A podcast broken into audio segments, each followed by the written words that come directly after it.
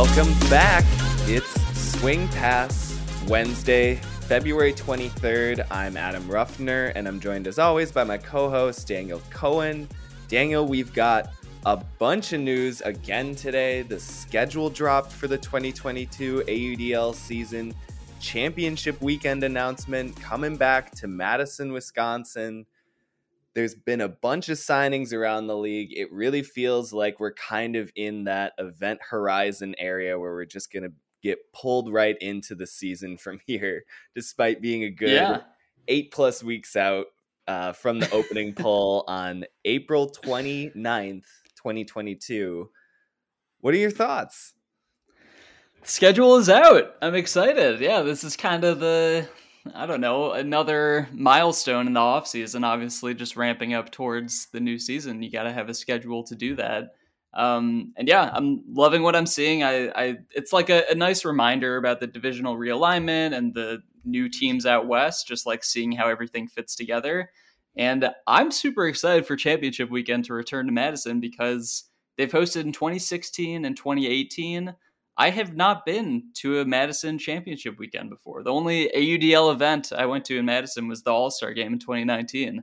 So I've heard great things. It has been sufficiently hyped. So I'm excited now, back in the Midwest. Now, hold on a second. There's a certain uh, curse that you have at Breese Stevens, uh, the Cohen's curse, where I believe yes, every time you've shown up, to a Madison Radicals home game, they've lost. Correct? They're they like, have. Oh, that is zero and four. That is correct. Oh and five. Uh, yeah, either, either no, either zero and three or zero and four. And I'm pretty sure I only did I no, I did go to the home opener last year. Most of those games came in 2019. So you know, this is all in the era that Madison has begun to lose at home, whereas before that just wasn't a thing. Um, so yeah, I mean, obviously, it, it, might have to be a further discussion with uh, Coach Tim DeByl on whether or not I attend championship weekend if the Radicals are in fact in it. Um, but we, we can we can talk more about that later. For now, I'm planning on going. I'll I'll leave it at that. Daniel's uh, bad juju aside, we will be talking about championship weekend in Madison in a bit. But I think first we're gonna hit on some league news more signings from uh, playoff teams, potential playoff teams in 2022.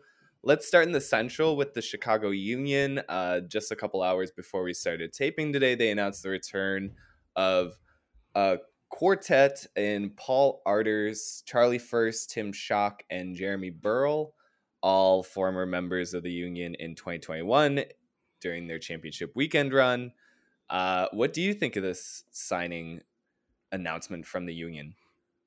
It's a nice crop. Uh, obviously, Paul Arters is kind of the headliner of this group. Like he yeah. is basically. I mean, if he's not a star in this league right now, he's basically a star in this league. He was. He came in. I mean, he was a rookie last year, and he came in as kind of this no-name guy with some club experience, but not really anything beyond that. And I just the way he fit into that offense, starting in I believe it was their second game in week two that he made his debut. Um, he like I don't know. There were a lot of games where he felt like the key piece to that offense, ahead of Pavel Janas, ahead of Ross Barker. He just brought so much versatility, and he's one of those hybrids that super comfortable with a disc in his hands and really willing to take those deep shots, but also just like he has this like calm, cool, collected approach to his game where it feels like he I don't know, kind of like how Keegan North was with the Alley Cats, and even last year, some Arters sort of like maintained this aggressiveness by making everything look smooth at the same time. Uh, so Arters, I'm I'm the most excited for to see back in that offense. But Jeremy Burrell, Charlie First, both captains in 2021. And nice to get that leadership back. And Burrell is a great role player on offense. First was a starting D liner for them, and then Tim Shock. I think he made a huge huge impact as far as like defensive rookies go for Chicago. He had that Callahan uh, off of the hand block against Indianapolis and Indy. He had like the game sealing block against Minnesota in the playoff game to send them to championship weekend. He was sort of their primary D line quarterback when Peter Graffy and Kurt Gibson were not playing on that D line. So very capable with the disc in his hands and really a, a solid handler defender that just has really good instincts. So overall, very excited about this group. They're continuing to sort of regain and rebuild this core in Chicago. Well, and I think one of the things, and you kind of hit on it right there at the end, core, the Chicago franchise has not really had a stable core now for the past four or five years. And this kind of returning yeah. of most of their roster from their 2021 semifinals push, I think is really encouraging for them because that stability in a division like the Central is really going to play out well for them into the postseason. As you could see, even last year with their kind of uh, moxie that they showed in that 5 0 run to close out the playoff game against Minnesota. For sure. And I just thinking back to like as recently as 2018, you know, that team was like Pavel, Ross, and Kurt Gibson, and then like no depth beyond those guys. So you're right. They haven't really had much of a deep core in the recent past, but they it feels like they're continuing to build towards that consistency. So it's um, yeah, I mean, I, I think it just bodes well for their chances of continuing to compete in the Central. And I definitely concur with all of your assessments of the four players we mentioned, but I kind of kind of want to zero back in on Paul Arters for a second because please do. Yeah. As a rookie in 2021, he wasn't just one of the better players on the Union. He was probably the most efficient high usage player in the AUDL.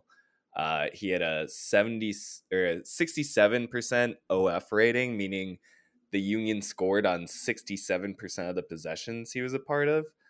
Uh, just yeah.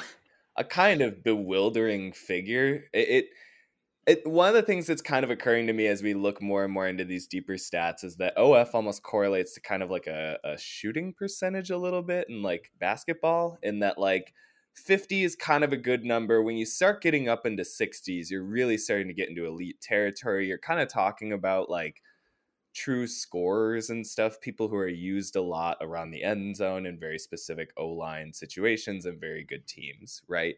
It's kind of similar to yeah, like, well, uh, a, a, a an interior scorer in the NBA, you know, like a Giannis or somebody, somebody who gets a lot of baskets at the rim.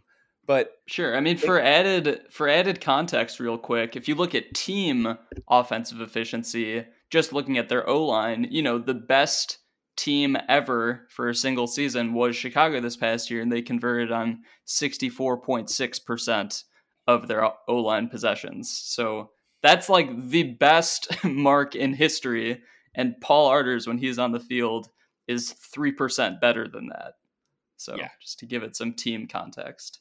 And almost two percentage points better than number two uh, among players at 200 plus possessions, Anders Ljungqvist, uh, who was the rookie of the year in 2021. So it really kind of shows Arter's potential even going into year two, it's like if that was his rookie season, he could get even better with a firmer understanding of the O line and everything that the Union are trying to run. He just kind of got dropped in and was one of the most right. uh, vertically potent downfield sort of strikers in the league. You know, he, he completed 12 hucks in nine games. Like he would have been among the league leaders had he played, you know, in all, I believe, 14 Chicago games uh he's yeah. just one of those guys who and we always talk about on this show the vertical dimension of the field he is a vertical player like arters kind of only exists as both a thrower and a receiver to gain yardage he had 181 mm-hmm. completions and nearly 3500 total yards in nine games like that is just ridiculous kinds of production like a we've talked about it off air, but like a yards per attempt number, if you wanted to calculate that for like an Arters, like he would just yeah. be off the charts. Super high and yards per touch, same yeah. thing. I yeah. I love the way his game particularly complemented Ross Barker's because they're both hybrids, but in totally different ways. Like Ross Barker, much more of a downfield receiving hybrid with throws. Arters, I think, is more of that like you know that that transition from the backfield to getting the disc downfield like he is that that glue piece kind of in the middle.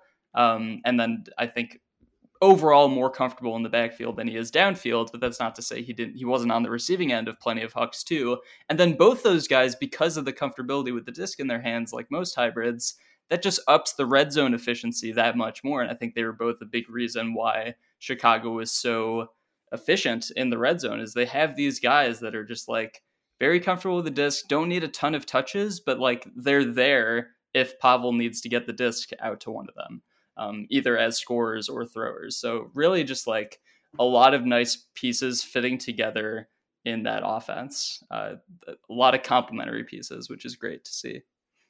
That's an absolutely great point that you bring up, and I just want to add on to it. I think Arters adds another creative thrower to their offense. You know, I think they have a lot of good system throwers in addition to Pavel. Pavel obviously is a creative thrower.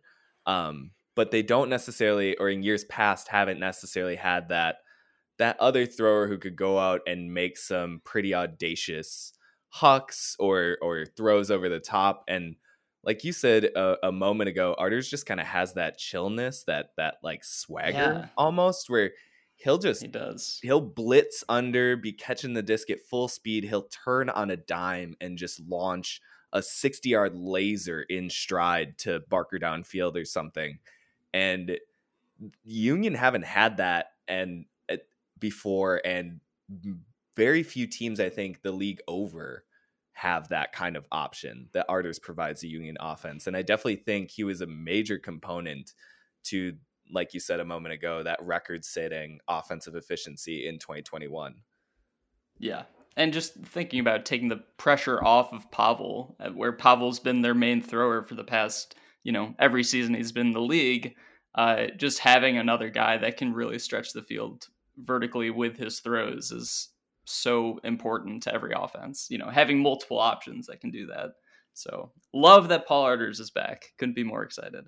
So with this batch of signings, Chicago brings back virtually their entire starting O line.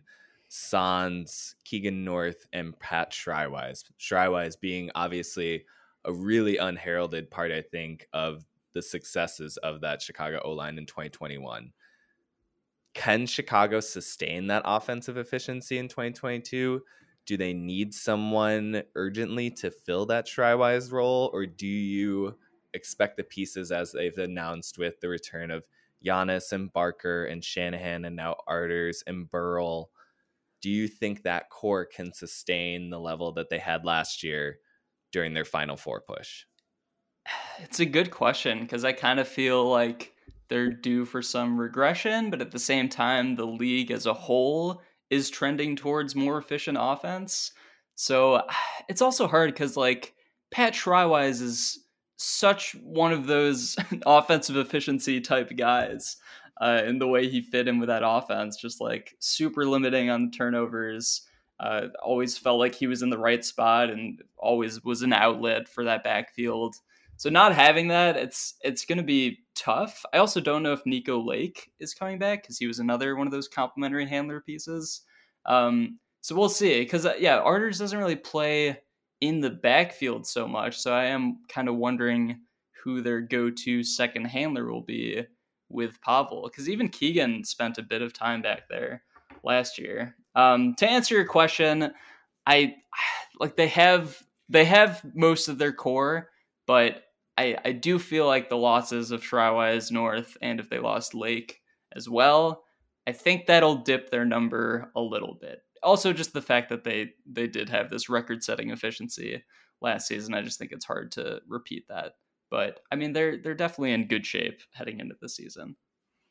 I think with Arters, Barker, balancing out with Janas and Shanahan and Burrell, like the the pieces you need are just kind of complementary to those, right? Like those are yeah, those are yeah. pieces that will get it done for you, particularly with right.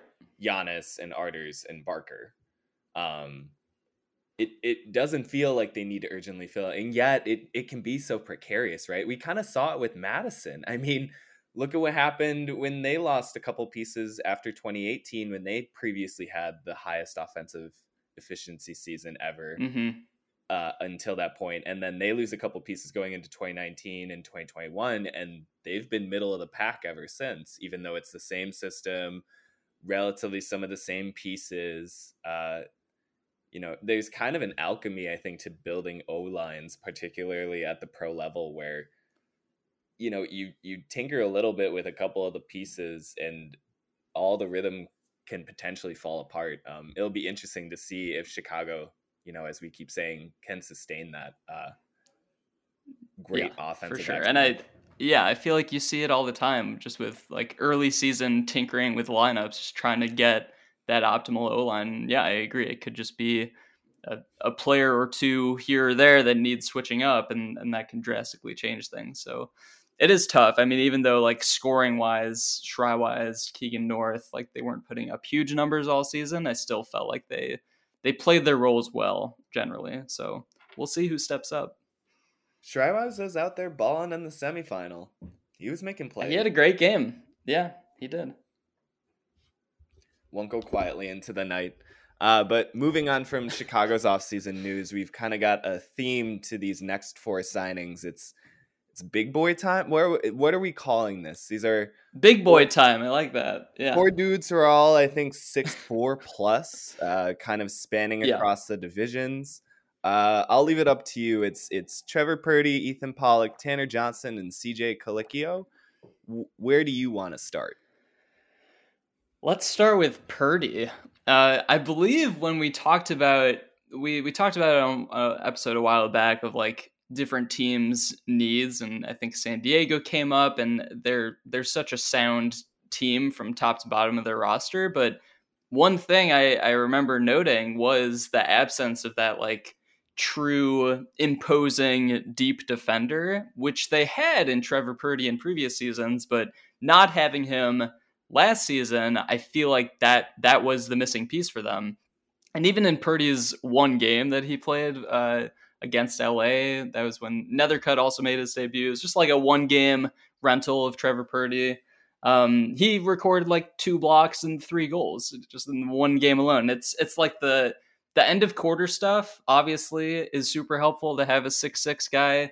You know, getting on the other end of anything that's chucked up to the end zone.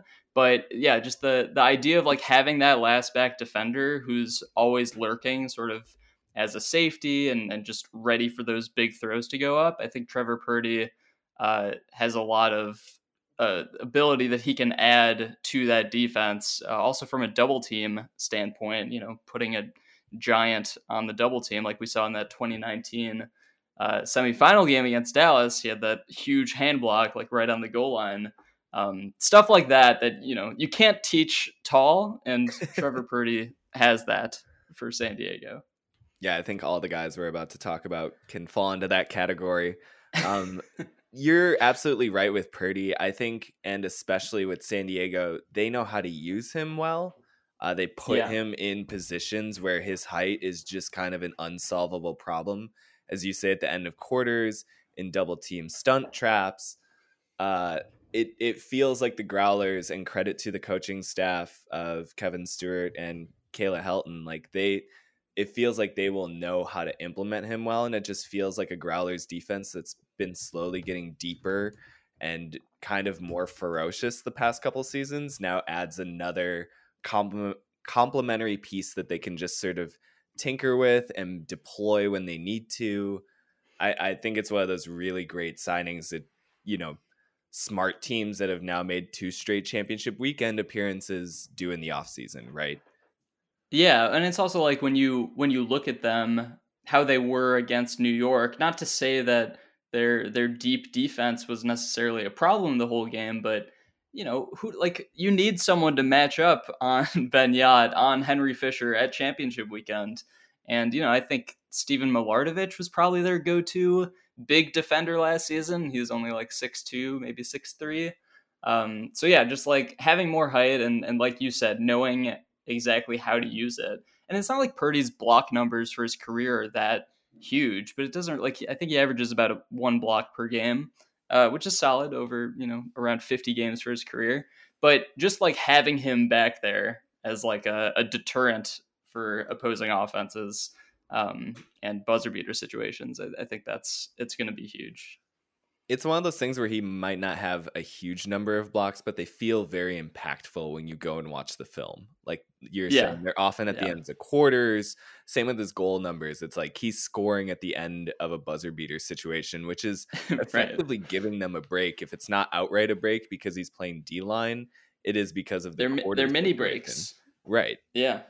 Exactly. Um, and and that just feels invaluable. We've talked about that before with like the value of Jeff Babbitt on New York when you can just have a player go out there and win you end of quarter situations, or even with uh, roller pulls that the Growlers like to use and kind of like stunt certain O line possessions. Uh, Purdy just feels like an invaluable piece. But and I feel like real quick in 2019, I feel like buzzer beaters were such a big part of that. I mean, obviously, like you can't only point to buzzer beaters for their success, but they were one of the better buzzer beater teams in 2019 oh, because absolutely. of Purdy. Like I, I remember, you know, three or four that he came down with.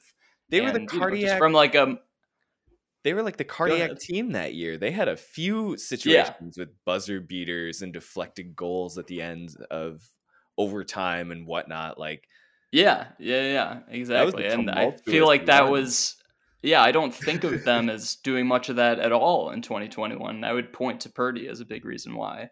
So I'm excited for them to get that buzzer beater identity back. All right, so three left to choose from. I'll talk about Tanner Johnson. Let's go to Tanner Johnson. Uh, Boston Glory announcing the return of their kind of, I think, cornerstone piece going into the 2021 season, but he got injured at the end of their first game, uh, didn't return to action for about eight weeks. Uh, only ended up playing four games for the Glory during their inaugural season. But when he was on the field, he looked like one of the five best players on the field for either team, right? Like he he just has yeah. that look. He plays like that. That's the kind of expectation he came in to the Boston scene with. Um, I'm really excited to see a full season from Tanner Johnson, and it's one of the reasons why I think Glory might be one of the true dark horse contenders in the East, if not the league as a whole. Um, he just feels like when he's fully healthy, he can play at an MVP like level. And I know this is going to be a bit of a stretch, and all due respect to the two time reigning MVP. If there is a player who can emulate a Ben Jagt like offensive production, and kind of command this sort of downfield respect as both a thrower and receiver, I don't know that there's anyone better equipped than Tanner Johnson, right?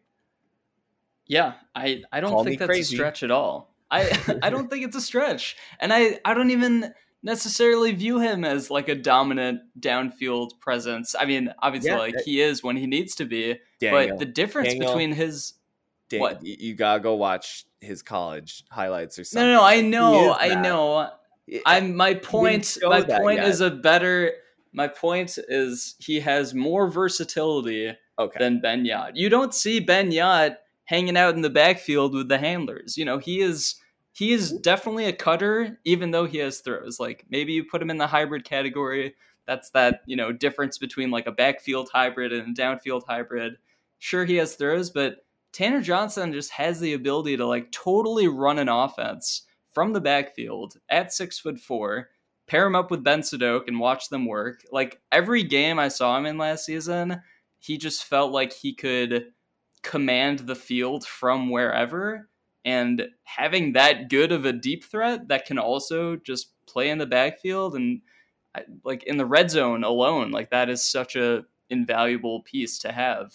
Um, I, I really think Tanner Johnson has one of the best skill sets in the league. And I like, do I take him over Ben Jagt in a fantasy draft? Maybe.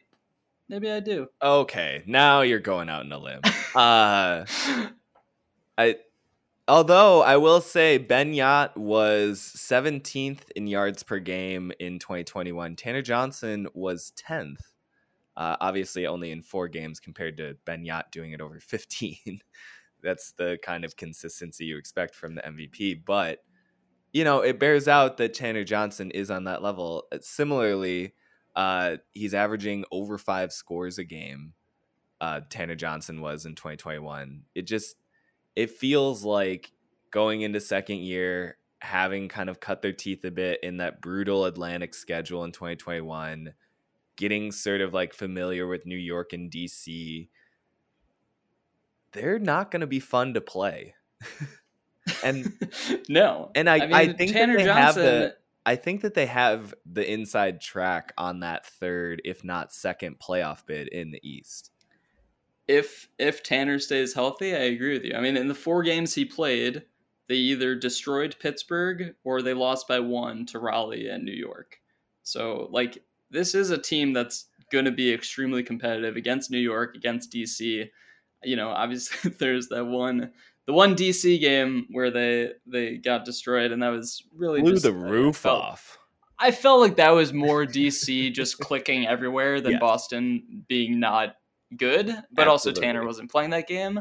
Um, but yeah, I don't know. It, it feels weird to to think of one player as having such a dramatic impact on the team's wins, but but he is one of those guys. Like he's absolutely an MVP candidate if he can stay healthy all year we kind of glossed over it at the time, but man, week 10, Boston only loses to the Flyers by one goal. How yep. different does the whole season look if Boston pulls off that win and the Flyers drop to five regular season losses as opposed to four? Yeah, I mean, I still think I think they still would have been the four seed in the playoffs, right? Like I guess well, Boston. But then you then you go to Boston had that reschedule against the Empire after the rest of the regular season ended, and that game yeah, almost went yeah. to overtime. If Boston right. has a little bit more motivation in that matchup, as opposed to New York, who is fighting for a home playoffs game, uh, that looks a lot different. And then I don't yeah. know how it necessarily bears out in like the head to head and everything. I guess the Flyers did beat Boston earlier in the series, but then it would be tied. Yeah, up. they beat them by they beat them by three, I think. So technically, Still, they would have been a tiebreaker. But yeah, like that yeah, one game stands. flips one goal differently the other way, and it's a radically different 2021 campaign. Yeah, I, I agree, and I feel like you know all the teams that played Raleigh to within a goal last year, either beating them by a goal or losing them by a goal I felt like you know that was the the DC, New York, Atlanta crew. You know, it was those Atlantic playoff teams. But yeah, then Boston did it with Tanner Johnson healthy in the lineup. It felt like, eh, you know, obviously we're we're sort of extrapolating over the four games we saw of Boston with Tanner Johnson, but you know what we have to go off of, it, it feels like they are right up there skill level wise. And throughout the season, you know, they they averaged the second most points per game last year, behind only Raleigh, I believe. Largely um, with so obviously arguably their best player in Tanner Johnson. right. So obviously, you know, we've pointed to to defense as the the spot where they could grow uh, probably the most. Um, but yeah, I mean, just having this guy on the offense is just going to make their offense that much more efficient. I expect a lot of competitive games with Boston this season if Orion Cable can continue to kind of switch out with Tanner Johnson as he like comes under, that's just gonna be an unsolvable offensive duo. They're they're a fun offense. I mean, just Sadok and Halkyard also. Then they got a lot of these role players that uh, are, are their offense felt like a very comfortable complementary offense for a lot of the year. And again, that was without Tanner. So we'll see. I, I'm just hopeful that he's healthy and, and can stay healthy this season. All right. Two more on our bigs list. Uh, which one do you want to take next? Uh, we can talk uh, CJ Colicchio of Pittsburgh. He re-signed with the Thunderbirds. This is a guy that like I I didn't know much about him coming into the season. I knew he'd bounced around a little bit in prior ADL seasons. And Pittsburgh as a team, I was just like, okay, 2019, it was the the Shepard Edmonds show. Like they kind of just had those two guys on offense, and that was it. And it, it worked really well for them. So I expected more of the same in 2021. But then they turned into a big three, adding CJ Colicchio, who I believe he's six six, something like that. He's Wait, up there. He's he's kind of like a like a Ben Jagt type player, um, in that he he's very strictly a cutter. Like he's not really in the backfield ever, but he does have some throws and like he he's willing to put the disc deep. Um, I felt like he he fit in surprisingly well to that offense, considering they had such a different offensive identity in 2019. But CJ really like stuffed the stat sheet last season: 30 assists, 43 goals, 15 blocks. Uh, I mean, a I lot can, of those were.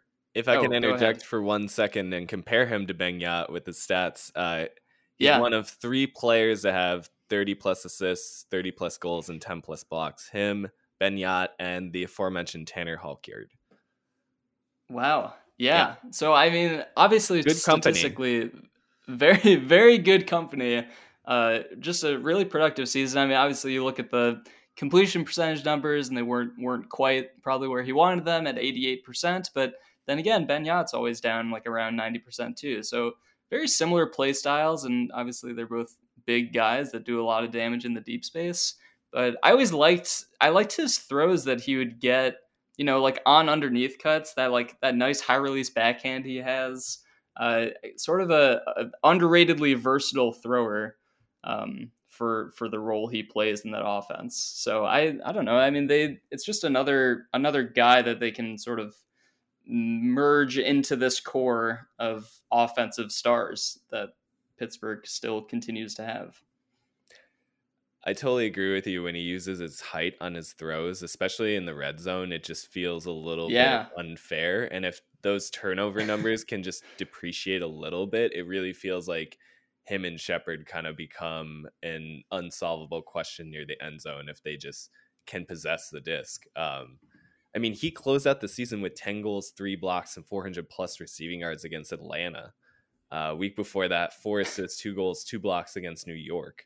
You know, uh, obviously yeah. the, the five turnovers across those two games, a little bit problematic. But with Pittsburgh, they they had to be kind of shooters last year. Like that's how they stay competitive. So if they can just yeah. get like a little bit more balance on their offensive lineup, it really feels like with Colicchio and Shepard, they have pieces, especially now in the Central, to really at least challenge teams downfield to make decisions about who they kind of want to take away because they're not going to be able to take away both. Yeah, and there's not there's not a ton of height in the Central, like like really big guys. I mean, Chicago had Swanson and Goff. Uh, Madison, I don't really know who their tallest guy is. Wom, Minnesota. Jacob Wom. Wom, and what is he like six three ish? He's six maybe? five, I think. He's a big kid. Big is he? Tree. Okay, underratedly big.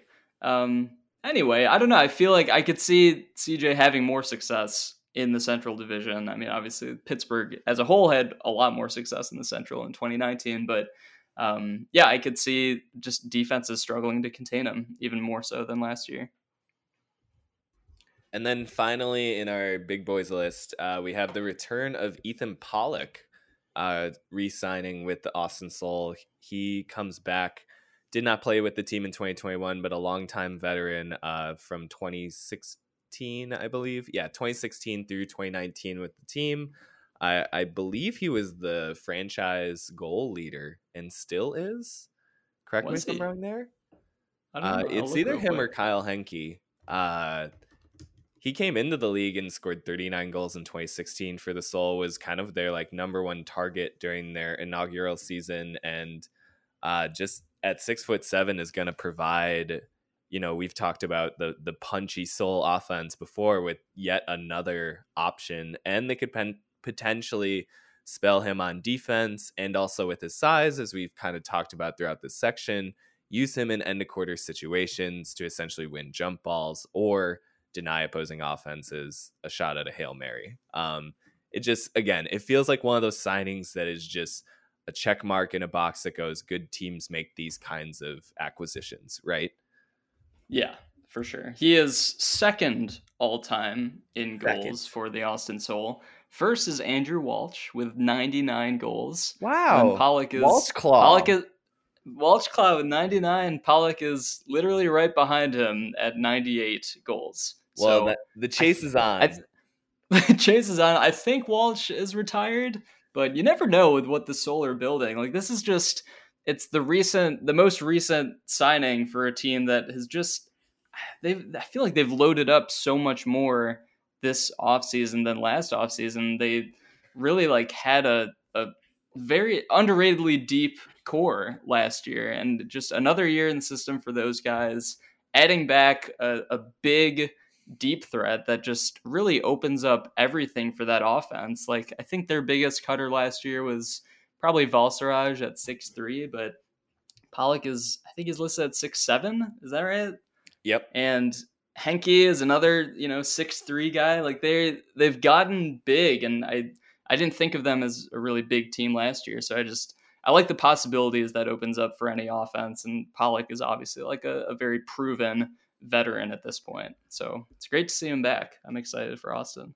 So one one kind of interesting wrinkle to all this is that we've been hyping up the Sol, but there are only two playoff spots in the South Division in 2022, um, and with Carolina and Atlanta now moving back to their traditional alignment in the South Division, along with the two teams from Texas and Dallas and Austin, and the Tampa Bay Cannons. Eh, as much as we can talk about the the Sol and how much these additions are good, and we'll talk about it more in a second with the schedule and some of their interdivisional games. Uh, at one point, is there kind of a, a, an uphill battle for the Sol simply in the fact that they got to leapfrog either the reigning champion Carolina Flyers or the also kind of ascendant Atlanta Hustle, who were last you know, ousted by the New York Empire on a last second buzzer beater Hail Mary. Uh, it feels like yeah. the Sol for as good as they they've gotten in the offseason and all these additions, they still have a really uphill battle to get to a playoff spot in 2022.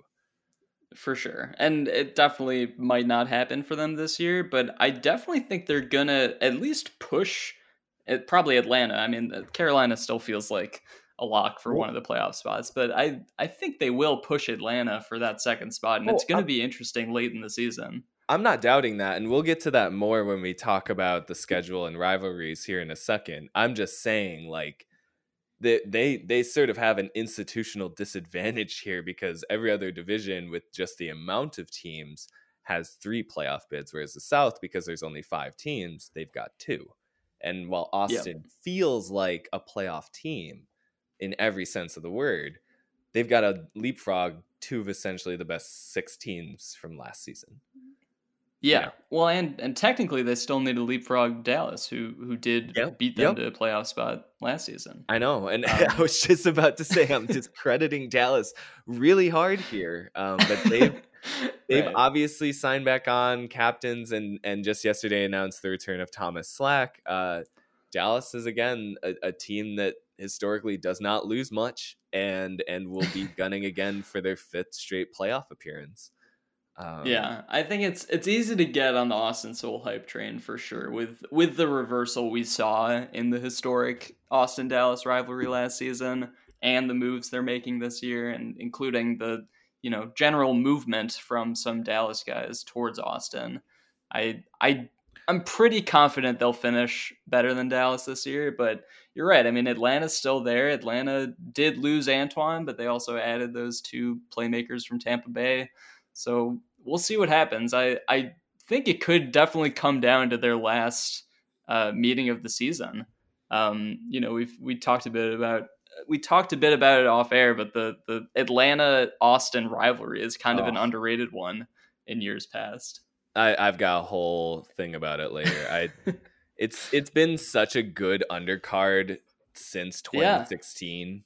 Yeah. Uh, they've just kind of always been neck and neck, super highlight filled battles. But anyways, let's let's first transition into holy cow, we have a whole league scheduled now. Uh, again, the season starts on April 29th. It's a Friday night. Uh, the first game we get is Carolina Flyers versus Atlanta Hustle. Uh, uh it's hard to think of a better just opening slate rivalry.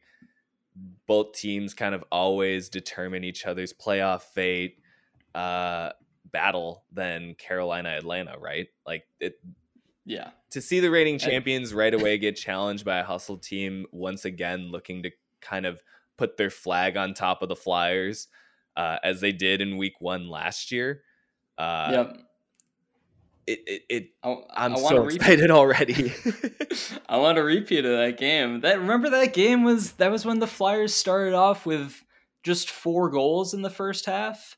Uh, Yeah. Uh, Atlanta just The locked zone. them down from the get go, and then second half, Flyers just picked it up, and ultimately Atlanta went back to the zone in overtime to seal that win. But that was such a fun. I mean, I feel like there were a lot of fun games like that uh, last year's opening weekend because the New York DC game was also opening weekend last year too. There's a lot of buzzer correctly. beaters. Yeah, that was the the Jack Williams buzzer beater that he called his shot.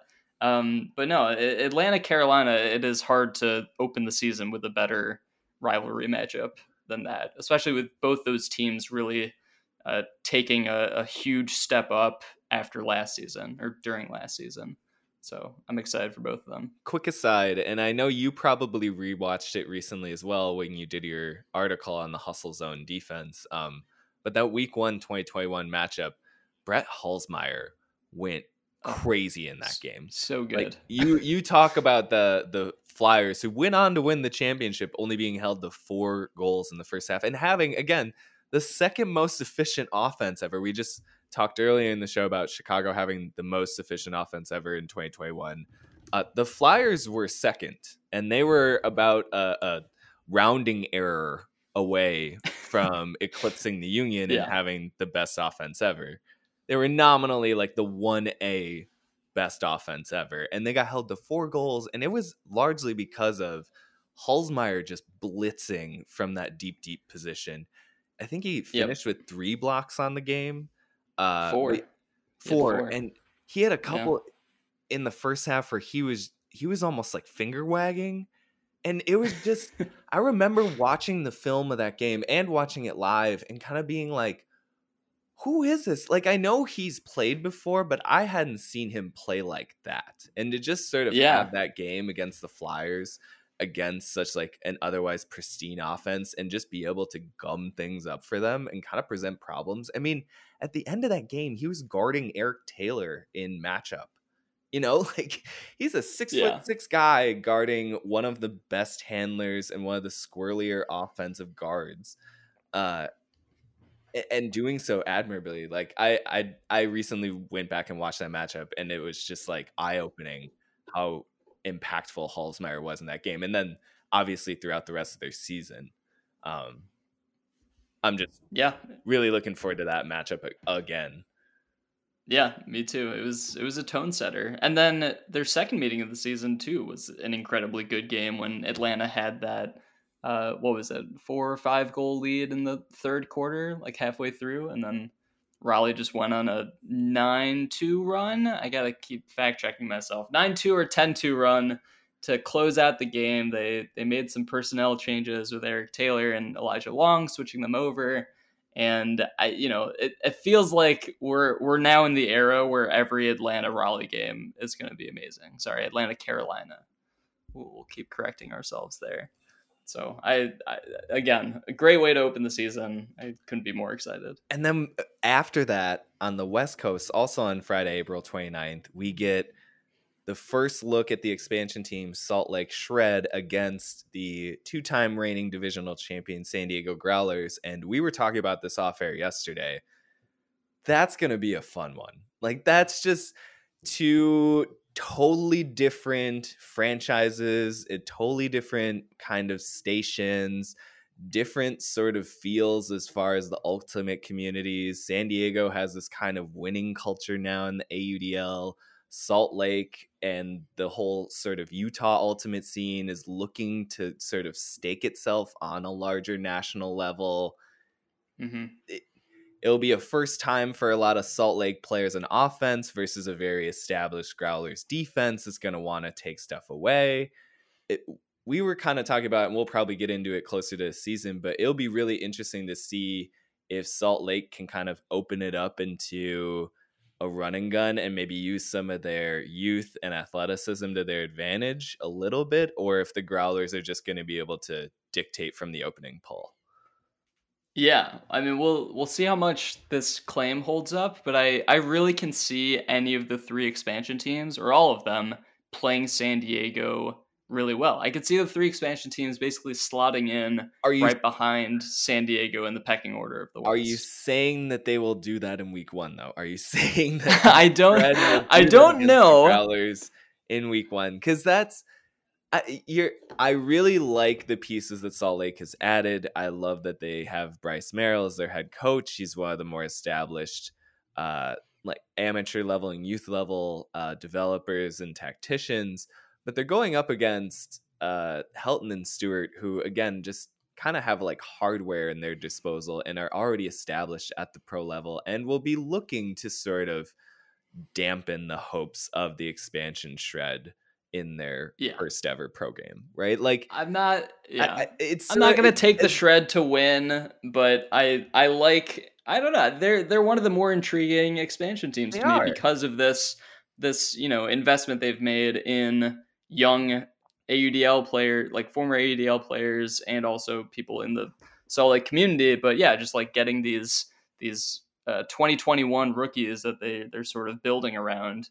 Um, I I like I don't know. I, I like the prospects of, of their ability to have like a a fast paced, high powered run and gun approach to things. and there's just like there's kind of this expectation I think for San Diego too, where if it is close, it'll be like what's you know what's sort of wrong with us? Like we we were playing Yeah, sort of yeah, goal yeah. for goal in the second half with New York at championship weekend the last time we were out, and now we're Right. trading with an expansion team.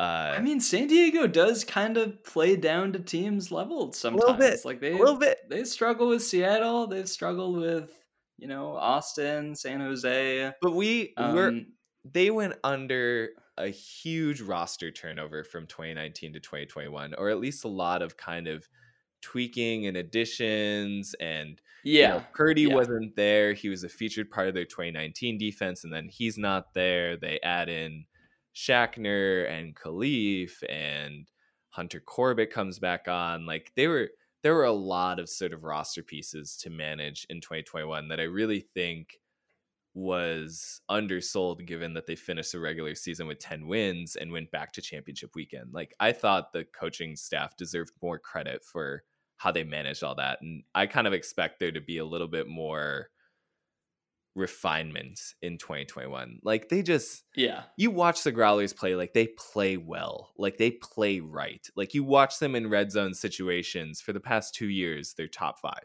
and you see it on the film and just whenever you watch them play, like they just know how to convert when they get good possessions. And Mhm. I don't know, I just I don't feel like that's necessarily like I, I don't feel like the margins that they were winning by in 2021 is indicative. But again, like we were just talking about, they had a bunch of close wins in 2019 too. So I don't right. maybe they are just really good in clutch games. I don't know. Yeah. Which is, you know, that's something to hang your hat on for sure. Yeah, you got to be able to close out games if you're a good team. So I don't know, but I mean that's it's a good point. Like their their roster was uh, jumbled a lot from 2019 to 2021, and hopefully they're coming into the season with a bit more consistency. And yeah, just all those guys having another year in the system is going to be helpful. And they also have Sean McDougal now, so that'll be nice. Yeah, that's a huge addition. And I feel like that's Yeah. one of those pieces where opening night against a Salt Lake team that's kind of getting together on defense for the first time and they got to figure out Dunn and McDougal immediately. Like that's that's a lot. Yeah. That's a lot to add. I know. On on paper, the the team is just ridiculous. So I mean, I, realistically, I will not pick Salt Lake to beat San Diego in Week One, but I don't know. I I just want a competitive game, and I, I'm excited just to get a first look at Salt Lake. I think all these expansion teams, we just want to see what they're all about and how quickly we can sort of you know sort out the the pecking order in the West because it feels so up in the air right now. Besides San Diego at the top. Hey, you know, nothing would make me happier than what happened in week two of last year where Austin immediately like laser beamed Yeah. orbit my power rankings, which had Dallas at number one and Austin at 21. Like if the same thing happens That'd be great. this year with like me putting Salt Lake somewhere below like 12 and San Diego at four, and then mm-hmm. Growlers lose on opening night to an expansion team, like I, I, I would shake, I would just nod my head to that. Like that would be fine. Whatever. I yeah, embrace the chaos at fun. this point. Yeah, exactly. And I do feel like the West West Division could be the spot for that to happen, as yeah. it was last year. and we'll get we'll get to that. Uh, we keep kind of going down this rabbit hole of the opening night because it's just immediately juicy matchups right in week one, right away. Uh, but kind of telescoping back a second, just talking about the general schedule and championship weekend 11, which will be hosted in Madison, Wisconsin the third time a championship weekend event is being hosted in Madison. Uh, the first time since 2018, when the host team, Madison Radicals, won the title. Um, this year it'll be on Friday and Saturday, August 26th and 27th. Tickets are on sale right now. I'm stoked because I live here and I get to help kind of put on part of this event. And it's been some of my favorite frisbee memories to have hosted the prior two events in 2016 and 2018. Uh, but I want to open it up to you. How excited are you to have an event in Madison this year?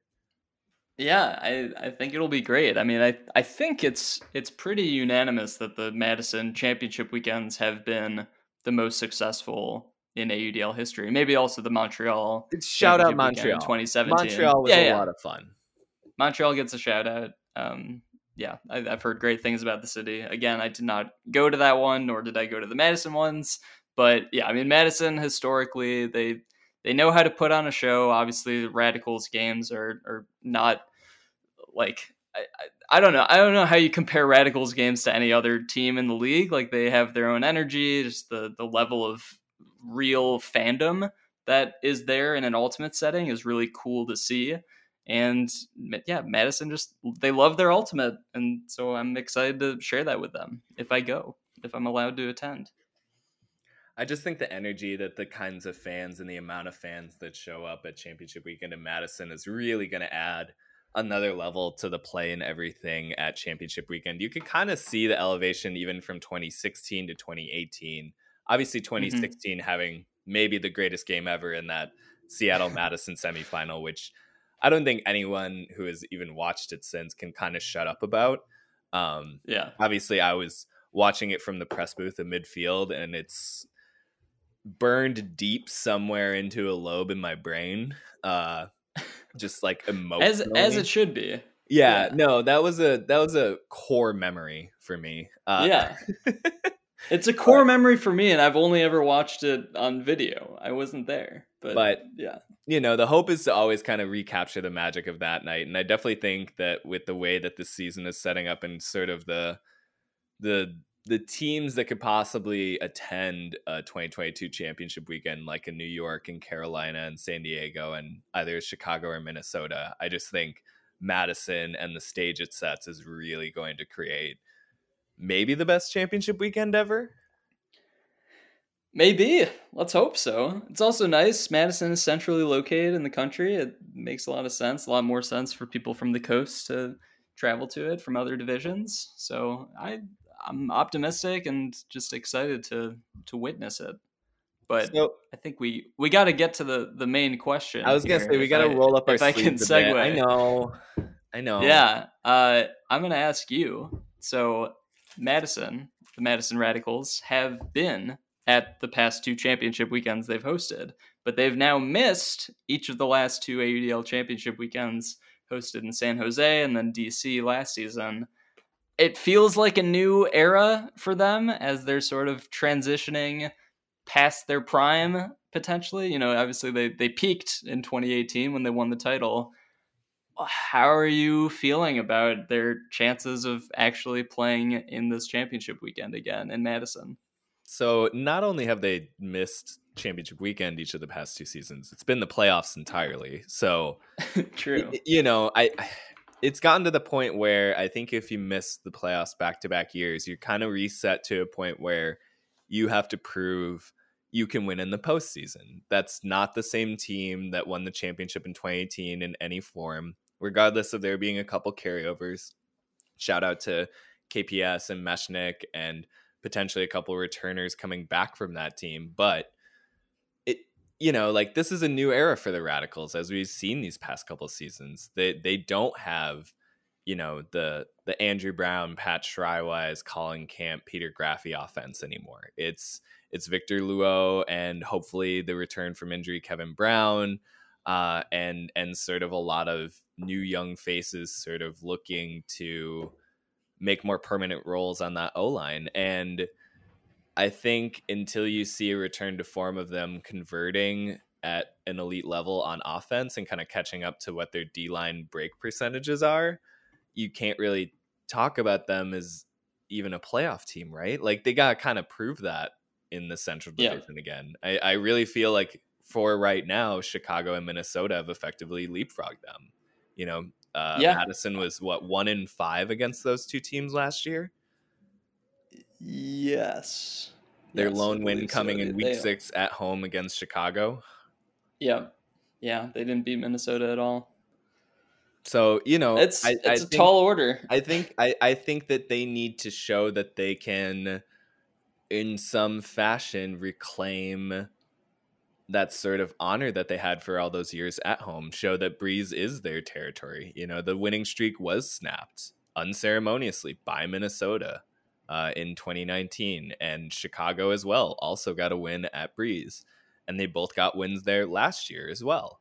You know, it, it it's on the Radicals, I think, at this point to take back up their their sort of prestige, and I think that they need to show that they can do that. It's not it's not a question of you know are they going to defend the title it's can they get back to the playoffs and can they kind of like make that that still stellar defense more more of a you know a problem in the playoffs. I don't yeah. I don't know I, mean, I don't know that there's any easy solution here. I don't know that there's a clear path right now to them you know effectively not ending up in an in a road opening round playoff game uh, as the 3 seed. Like I I think that they're to have to really work to get there, especially with the schedule and them having to play a very good Austin team at home, right? Yeah. Yeah, it's it's not going to be easy for them. I mean, I I just look back to their offense. Like obviously they're they're such a defensive identity team as they've been since 2013. Um, I pulled this stat. They're the only team to have always had a break percentage of 33.3% or higher every season, meaning they convert a break one out of every three D points at least. Uh, obviously, that that is their bread and butter, butter, and that doesn't seem to be going anywhere, which is the good news for them. They've lost all these pieces from their 2018 run. Their defense is, you know, arguably just as dominant as it has ever been. But you look at their offense and their efficiency is just way down. And while they have had this defensive identity, they they did have an identity as an offense. And I feel like they have not had an identity as an offense over the last two seasons. I mean, like back in the day with the Brown brothers, as you mentioned, and Colin Camp and Dave Wiseman, Ben Nelson, even shout out to Ben Nelson for uh, putting together all of these stats that we're referencing. Uh, you know, they they like had a very well-oiled machine at times, and I think you saw it peak in 2018. Peter Graffy too, like you mentioned. Um, but yeah, I think they're just like they're looking for a new a new system, new pieces to really shine above others. They kind of just have a lot of like good players and not so many stars. So it's it feels like they just need to develop a little further and, and really like key in on what their offense is going to look like and what's going to work well for them because it's just been too average the last two seasons and yeah i just don't think it's i don't i don't really know what needs to happen for it to pass minnesota or chicago's offense well, this year. Like i kind of just don't see that happening. One rumor is that kevin pettit scantling will be playing more of a 50-50 role on offense and defense and potentially and running more offensive sets but i don't be interesting. I don't know that taking your star all AUDL caliber defender and putting him on offense, I don't know that that necessarily solves all their problems because what no because what makes KPS so valuable to them is that he takes away he's a chess piece of like a queen order on defense and he takes away the other the opposing offense's best player essentially, you know, and forces you to kind of like work through a B route or something. Um, you can't go directly through the person KPS is guarding. Fun fact. Uh, but if Breaking you remove them from that D line, you kind of scatter the rest of the matchups in a way where obviously Sterling Knoche can handle that, but like the the fierceness of that Madison defense is sort of the two pronged thing of well, they put, throw KPS on your best offensive player, then you have Sterling on their second best, and then from there they can just sort of pick and choose, uh, you know, advantageous matchups depending on their lineups. And and with when you remove KPS, you just I don't know, you take like a win condition away from that D line that sort of always relies on that as a way to enforce and dictate play when it's out there. Like that is the Madison Radicals strategy. As we talked about last week when we were talking about stats, they forced a season's plus worth more throws than any team historically. You know, like they make you work. And so kind of rounding out my point, I don't I don't know if like taking your best player from the unit that makes offenses works makes offenses work like if that's a solution, right? Like I, if it feels Yeah, like I mean, the- to pay Paul a little bit. the the hope I have for them is is I think their defensive system is just incredibly sound, even if they're not running zone as much as they have in years past. Like the amount of of switches and just overall team defense that's sort of built into their identity as a whole, I feel like that just that that's a lot of what has made them such a good defense despite some changing pieces. Like obviously KPS has been a constant and is the leader of that team and the defense especially. But you know, the the hope I would have if you move him over is that the defense does just seem to be this very sound AUDL defense, um, where you're not so much leaning on like obviously KPS is a much better. He's your ideal help slash poach defender at all times. But that is, I think that's something that Tim teaches really well, and I think their their players all kind of get that team mentality of playing defense in the UDL. So I, I'd be hopeful that their defense could could maintain its efficiency even with moving KPS over, but it's definitely a tough decision. I, I feel like the the optimal thing might just be to play them on sort of a 50-50 split, like you mentioned. Yeah, and you know, I, I think with Madison, the bigger question becomes as they look to possibly make it back to championship weekend and defend a home title, uh, is uh, like can the system become efficient enough to sort of overcome the talent inequities that they face when in comparison to like a Chicago or Minnesota roster? Like Yeah, when you shift over a KPS, you simply lose something when you're going up against again like Barker and Arters. Like you need Right, a right. KPS to solve one of those pieces. Yeah, well, and the game the game they won against Chicago, like KPS was on Pavel a lot of that game, and was Right. a big reason why Pavel was sort of off um, from start to finish. So but yeah, in, it's, in the week nine a decision win they'll have to make. In the week nine win Yeah. for Chicago again at Madison, they tried other defenders on Barker and it did not work out well. Barker No, kind of had not. his way deep. Yeah, although even that game, like Madison did play Chicago pretty well. I They mean, do. They, They took always a, do. They took a lead late in the third quarter of that game. It was just it was the Peter Graffy show for Chicago to start the fourth, and that was it. But yeah, I don't know. I like I obviously Madison showed the ability to like. It's not like Chicago and Minnesota are, are blowing them out most games, at least. Um, so Madison should be right up there with them, but it's it feel it still feels like Chicago and Minnesota are just at that next level where Madison is still trying to get back there. Is Chicago and Minnesota formally a rivalry at this point? After the playoff game? Yeah, we we feels- talked about uh, like It feels like Uh, one of those things where they've played each other for years, but there's never really been much of a rivalry other than we're from Illinois and we're from Minnesota and we don't like the reverse of us. Like, 'Cause they're just they haven't really like, both been- Midwest aggro. yeah, well, they haven't both like, been very good at the same time, right? Right. Like, when was the last time both those teams were good? I think it was just last year, really.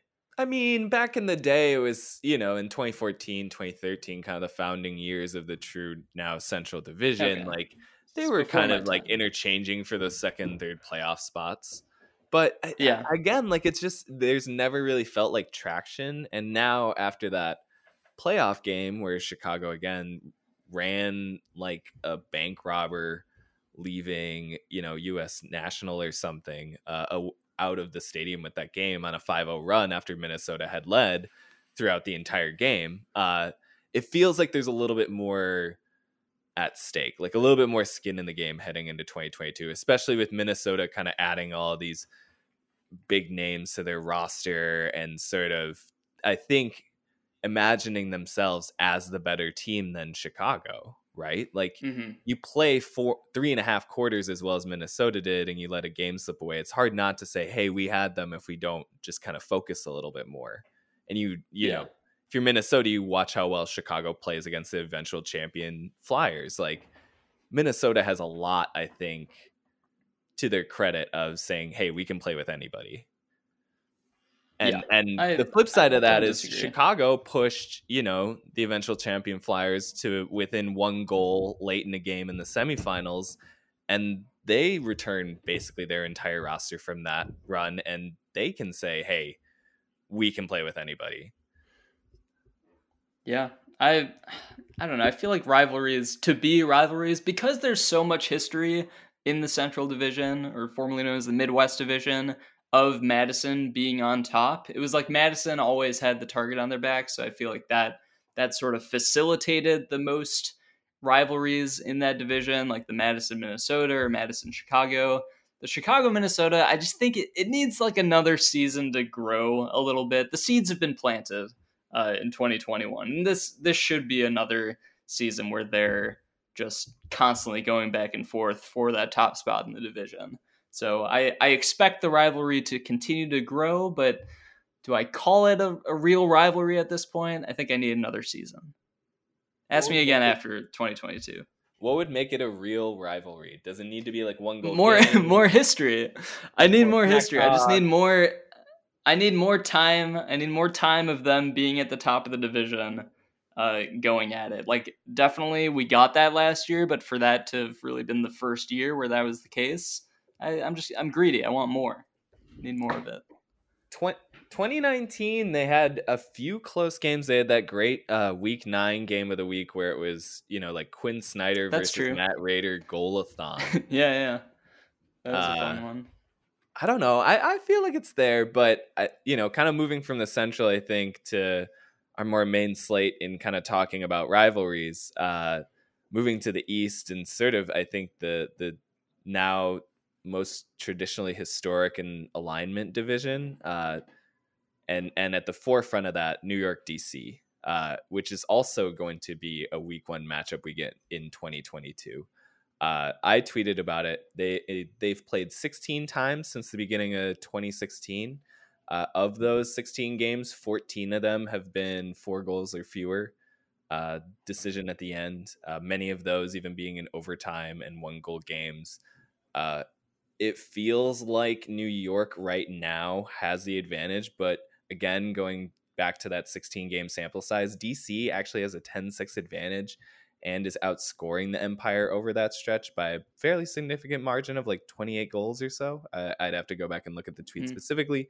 Um, what do you expect about New York DC going into 2022? Obviously, Empire adding Antoine Davis to a lineup that already was in the championship game in 2021, but DC now also adding good pieces to a team that really felt like it could have played with anybody in 2021 they're they're so close like just in terms of ranking teams in the east even with the antoine davis edition of new york like uh, sure on paper new york has more star power but with how well dc played and the added names they're getting this offseason like i mean realistically i think it's pretty likely that they just split games one and one right i think they both play each other twice this season um, so that that feels like the most likely outcome to me, even though Empire more star power on paper, uh, maybe just more top level talent as a whole. But DC, I mean, I they were so close last year. like that that game against Raleigh that they beat them late in the season, only to then lose to them in the playoffs. Like we saw DC pull off these really tough wins, and then also have wins like they did against Boston, where they just absolutely went off, like we mentioned before on this episode. Like they they're not a team to be messed with, and I feel like their depth is a really interesting uh, counter to New York, which feels very top heavy. Um, so I don't know. I, I also think both teams are pretty well coached. Like Darryl Stanley has really created this new identity for this DC team over the last year, really.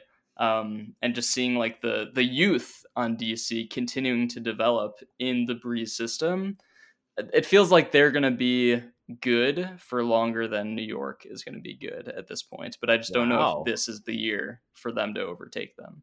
How Do you disagree with that? I mean, Ben Jagt and Jeff Babbitt and Jack Williams and Ryan Osgar are still thoroughly in their primes. Like, what kind of window are you talking about? Eh, like five, five years, years, from now. Yeah. yeah, yeah, five years from now.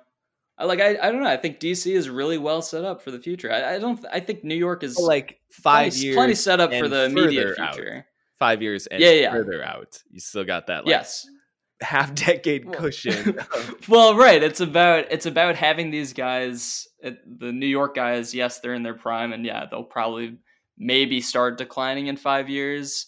But DC really, I, I mean, Rowan is probably their only like older guy at this point. He's got a few more years, but the difference is when I think Rowan starts declining, they have so many guys that are, you know, just in their early 20s or like 20 now that are just going to come up and sort of fill those star roles that DC is going to need. So, assuming they stick around, which hopefully they do. Yeah. I you know, the New York DC rivalry I kind of think is being maybe the premier rivalry in the league. Um, especially this year. This year will be because because I mean, with with York, Carolina back to the south, it feels like that's New York. New York, Carolina probably is the best given the three game sample size, and one of those games yes. being, you know, the the one game that didn't finish in sudden death was a title game. So that's right. probably the best rivalry of all time right now. But right behind that, I feel like is New York DC. Like it just you go back through the annals of this league and they have some of the best matchups historically year in year out and it just really feels like it's almost going to reach an even higher degree this year given that DC you know again is 10 and 6 in the last 16 matchups but it feels like they're behind New York just because New mm-hmm. York has that firm hardware and a title and DC doesn't have a playoff win in that span. Um, or they have yeah. one. They they won one playoff game in 2017 against Montreal. Mm. But okay. But yeah, not right. The the playoff point is is significant because yeah, in recent years, and in 2016, just, sorry, but since then it's been New York's game, right? And even in in 2019, like I was I was decently confident that I mean DC was the only team that could consistently play New York close that season. They arguably had a win taken away from them in that double overtime game where there was that controversial timeout call. Uh, well, I was like pretty confident if DC was in the playoffs that they would at least get to face New York. But yeah, they lost to Toronto in the first round of that game, and it was Toronto that played New York for the the trip to championship weekend. Obviously, New York came out on top, but I, you know, th- this rivalry has been running deep for several years now, and I feel like it should just continue building as as these teams rosters continue to build. Like I think both these teams are going to be better than they were last season. There's kind of a cold war going on with their roster builds. It feels very like almost yeah, like asymmetrical, which is fun too. Like you're saying, New York feels very top heavy, where DC kind of keeps plugging holes everywhere with their yeah, yeah. But yeah, know. it's it, fun. It's a fun situation. But then, kind of moving on from that rivalry, just kind of hitting on three quick other ones in the East we're really excited about.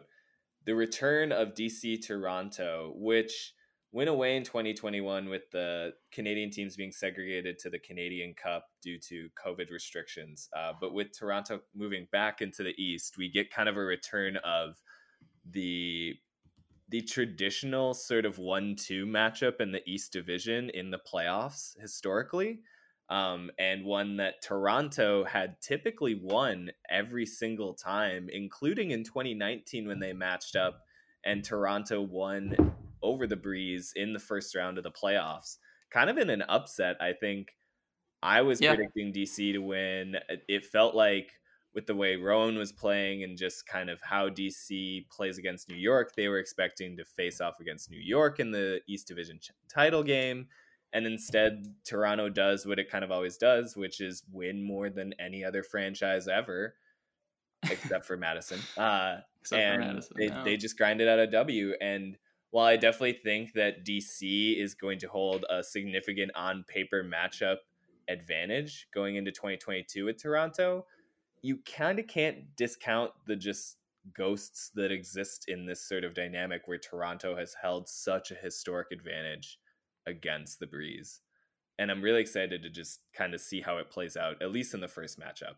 Um, maybe before the Breeze kind of do what they did to Boston in 2021 and uh, take Toronto out to the woodshed because I could also see that happening. Like, Breeze, I know, I very good, and I'm a little leery of what Toronto will look like in 2022.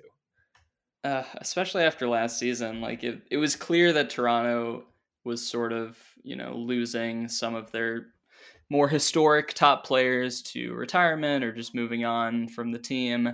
And yeah, I mean they they had a really interesting path last year actually. Like it seemed like, you know, through the first four games or whatever of the Canadian Cup. I think they started 0 and 4, maybe 1 and 5 or something like that. Uh, it was like, okay, well, Toronto's done. I guess Ottawa is the, the second best team in Canada now. But then they just sort of like clawed back and, and they really weren't getting blown out in any games. Like they were definitely hanging with all the teams they faced. Sorry, both of the teams they faced. They, they um, were, all, the finale was a one goal game. Right, all the way up through the championship. So like, you know, I think it's easy to look at Toronto. I think they what finished three and six technically yes. last season, something like that. So it, it's easy to look at that and be like, this is not the Toronto we remember. But I don't know. I still feel like from like an organizational culture standpoint, like they're not just gonna roll over and, and totally right uh, just turn into this bottom of division team. Like I I think they'll still have some like I, I don't know if I don't know if they'll upset DC or, or any of the top three teams in that division, but I, I don't know. I think they're gonna they're gonna be around um, and they're gonna put up some fights for sure. And then, in addition to that, two New York rivalries that we're also excited about. Uh, New York Montreal, which again kind of returns after a year off and is a little bit more of an undercard rivalry, but Montreal in 2018 and uh yeah 2018 kind of took a version of the existing empire to the woodshed in a home game in montreal and just because of how the Royal play at home and sort of the mystique that they get with that kind of raucous home crowd it feels like a road trip to montreal could potentially be a trap game for new york yeah, Montreal is just like a an energy team every year. It feels like, and just, I, I, know I, they have that kind of silly belief, and I think especially after winning in the Canada Cup, where it's like, hey, we're the Canadian champions, and we're coming into the fold, and we think we can beat, you know, this sort of uh, U.S. champion in the New York Empire. Like, I wouldn't be yeah. surprised to see them kind of puff out their chests and kind of take it as a statement game for the Royal as a franchise. Yeah, and that's another another deep roster as opposed to New York's top heavy roster. Obviously, like New York does have some depth too, but I think Montreal's depth that they showed on offense and defense last season, like they they felt like the most complete Canadian team, and I'm just excited to see how they match up with the U.S. teams. It's been long enough since we saw a Canadian U.S. matchup. Um, back to the, the rivalry, though, like you mentioned, an undercard matchup. It is very similar to the the Austin Atlanta rivalry that we mentioned before. Like underratedly very good games historically. Um, and yeah, that that 2018 game, it, it, felt like every time Montreal and New York played, you know, from I don't know those those middle uh, teen years of the 2000s, uh, it, it felt like either of those could go anyway at any given season. So I I still expect New York to come out on top more often than not, but I agree with you. It could be could be a, a bit of a trap game going to Montreal for sure. I, I'm not saying that it, you know it's kind of like you were hedging earlier with Salt Lake versus San Diego. I'm not saying yeah, yeah, yeah. that I expect Montreal to win against New York. I'm saying that like you're saying they've they play up against New York. The Royal they very do. much think yeah. of the Empire as being a team that they can knock off. And while they don't historically have the record to support that, it's going to be interesting if they do finally land a killing blow on New York and get like a big win during sort of New York's uh, potential dynasty run here. Um, but, yeah, and maybe they just they have a little bit of swag coming into the season with their their royal crowns from Canada, and just throw that in there. It's only had a season to sort of ferment, but the one that should really be watched, I think, going into this year is New York Boston. Uh, again, they played in a really close game at the end of 2021. It was kind of meaningless, except for New York was fighting for a home playoff game.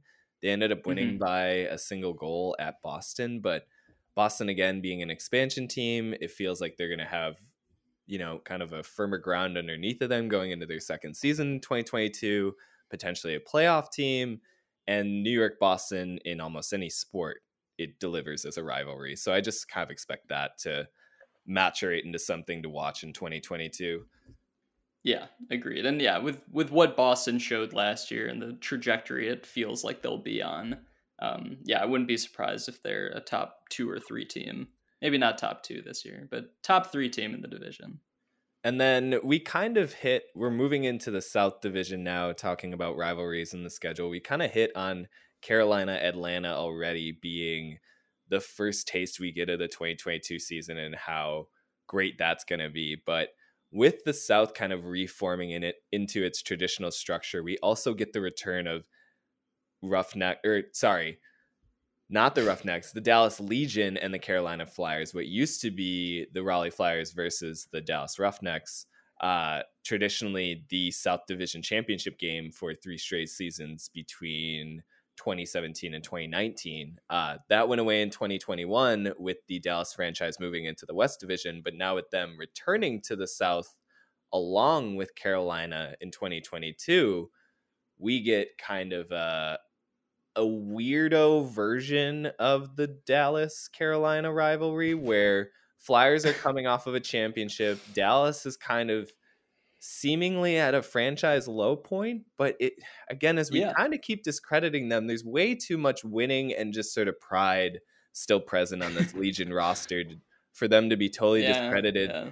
And that Dallas road trip is always a doozy.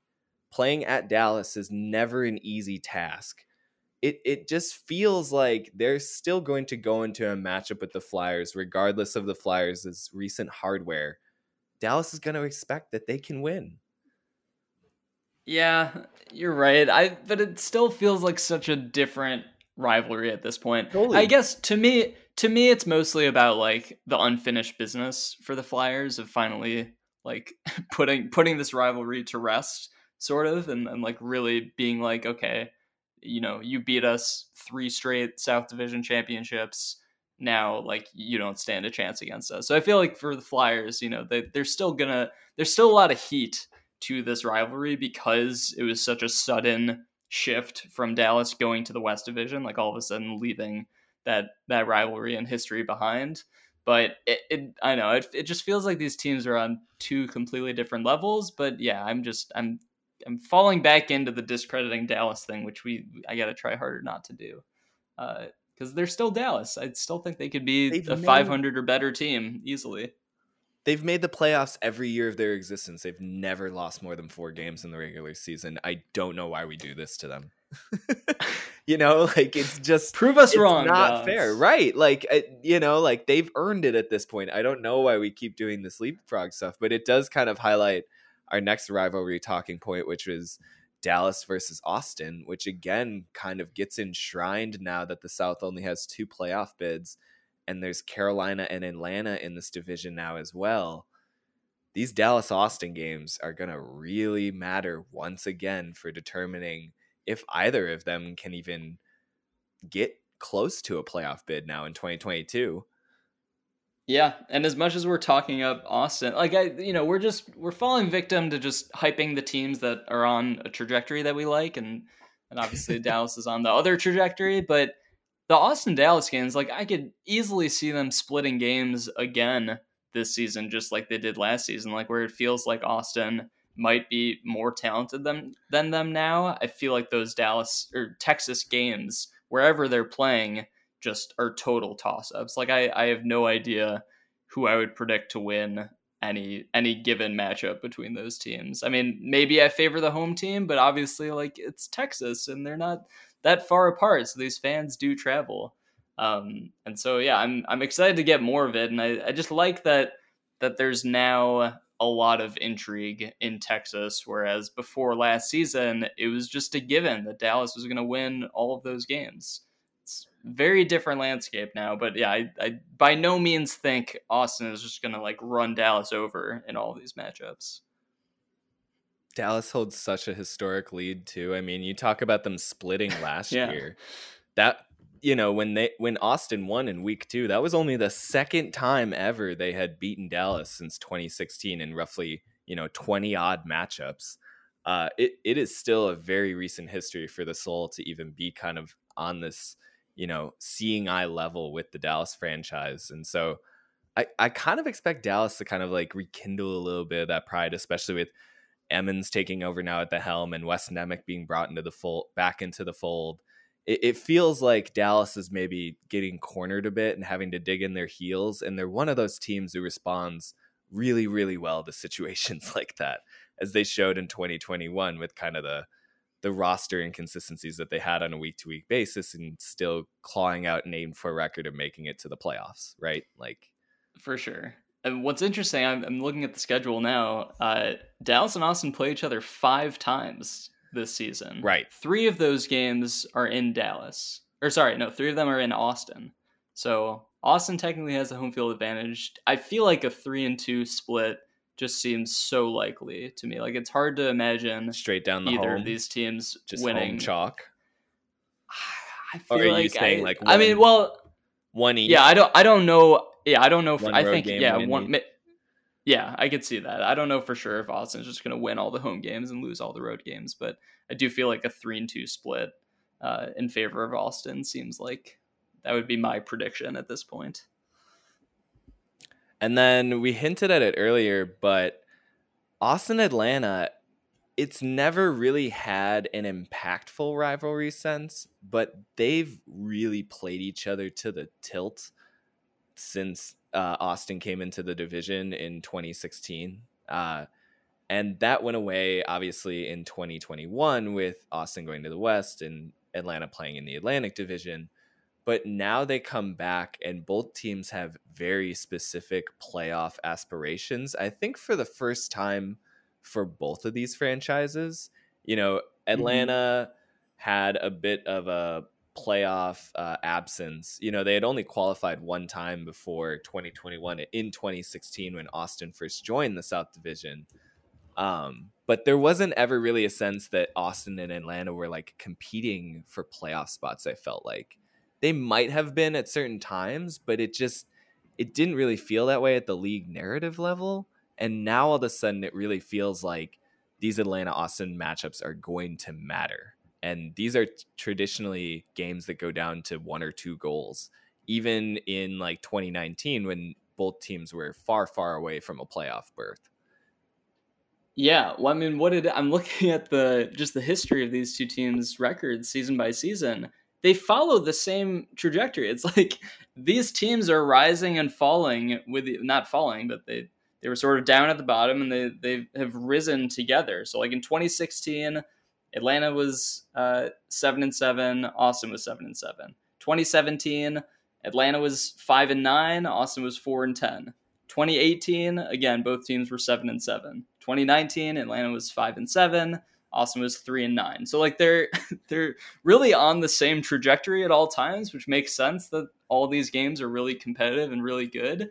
And now they're they're seeming to sort of peak at the right time at the same time. So I I love the the underrated Austin Atlanta rivalry. It's the first, I, actually, it's the only two A city names in the AUDL, I believe. They're at least the the first two alphabetically. Um, so they're always right next to each other. But yeah, I just I love the path they're following and, and continuing to follow through this peak that we're seeing. That was the most designer nugget possible. That was the most like I file stuff away alphabetically on a hard drive somewhere.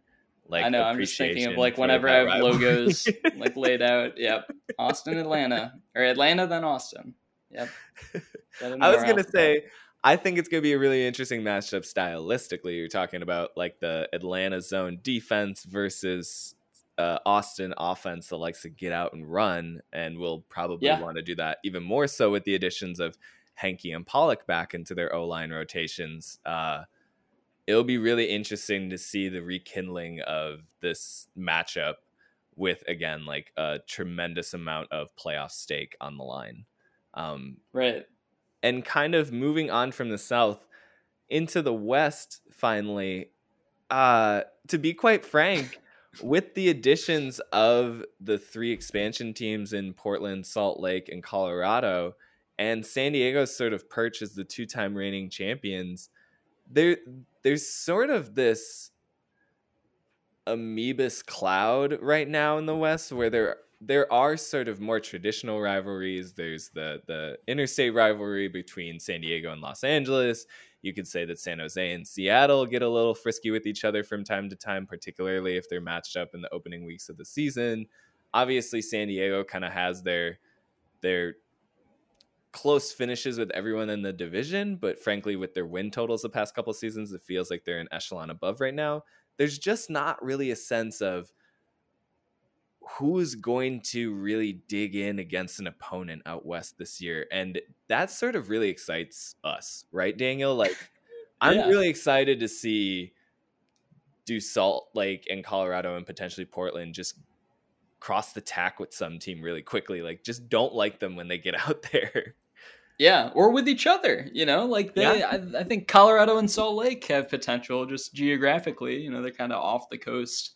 Um, but yeah, who knows with this West Division? I love it. It's just like a total mystery at this point. It's why I'm so excited to see Salt Lake and San Diego play that first uh, night of games. I, I don't think it's going to be like so telling as far as you know how either team is going to play the whole season, but just getting these guys in action and, and seeing them on the field, I think will will probably realize maybe by about halfway through the season how these rivalries are starting to shake out. But yeah, I mean, I feel like the strongest rivalry maybe before last season was the LA San Diego one, and you know that's that was like a big historic one, similar to the Dallas Carolina. But at this point, like San Diego's just kind of put that one to rest. Like I just don't think LA is really close enough to San Diego. Sure, they did steal a win from them last season. They could easily do it again this season, and they're always going to be competitive games. I feel like, but at this point, it's just like San Diego's definitely at the top of this division. I'm, I'm just curious to see which of the three new teams can challenge them the best. Well, and what makes it really interesting, and we kind of hit on this with Madison, is that with San Diego putting themselves kind of in a position above the rest of the fray, they now make themselves an easier target, and that kind of helps develop some of the rivalries down the road.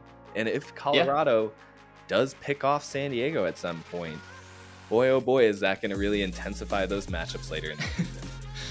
That'll be fun. Yeah, I I'm really just I'm thinking about like what playoff matchups I can see as most likely, and I just have no idea. But I'm hoping a rivalry, you know, develops during the season, and then those teams meet again in the playoffs. Um, maybe San Diego and Colorado will be them.